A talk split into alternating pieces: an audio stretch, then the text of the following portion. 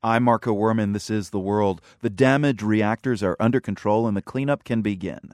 Those were the assurances from the Japanese government three months ago in December about the Fukushima Daiichi nuclear power plant, the one that was doomed by the tsunami last March. Well, today we've got news that conditions inside at least one of the three crippled reactors there are much worse than had been thought back in December.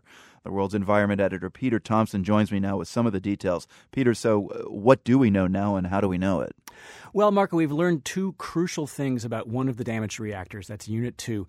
Engineers have found that radiation levels inside are much higher than they'd thought, and that levels of cooling water are much lower. And both of those, of course, are bad news. In particular, on the radiation levels, engineers have finally been able to directly measure levels inside Unit 2, and they found that they're currently seven times higher than they'd thought. And that's 10 times the lethal dose for humans. And what about the water level?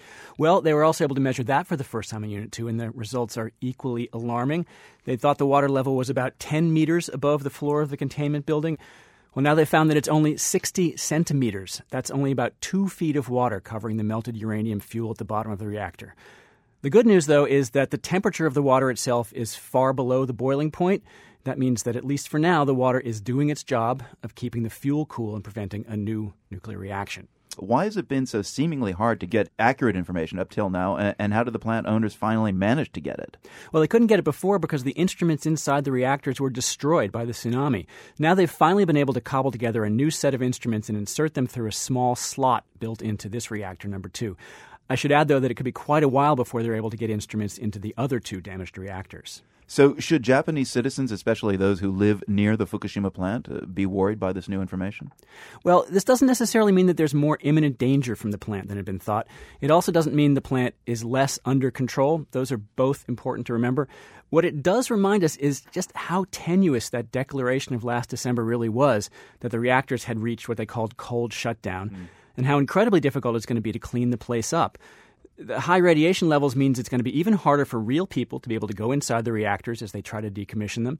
The government's already estimated that the cleanup will take 40 years. This new data could extend that horizon even further.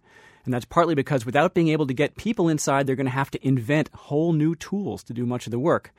And meanwhile, the lower water level means that there's a very thin margin of error in case of a new leak in the reactor or a new accident.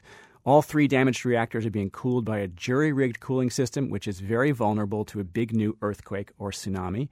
And as our reporter Sam Eaton told us in his recent reporting from Japan, those are still happening all the time. The World's Environment editor Peter Thomson, thanks very much. You're welcome, Marco.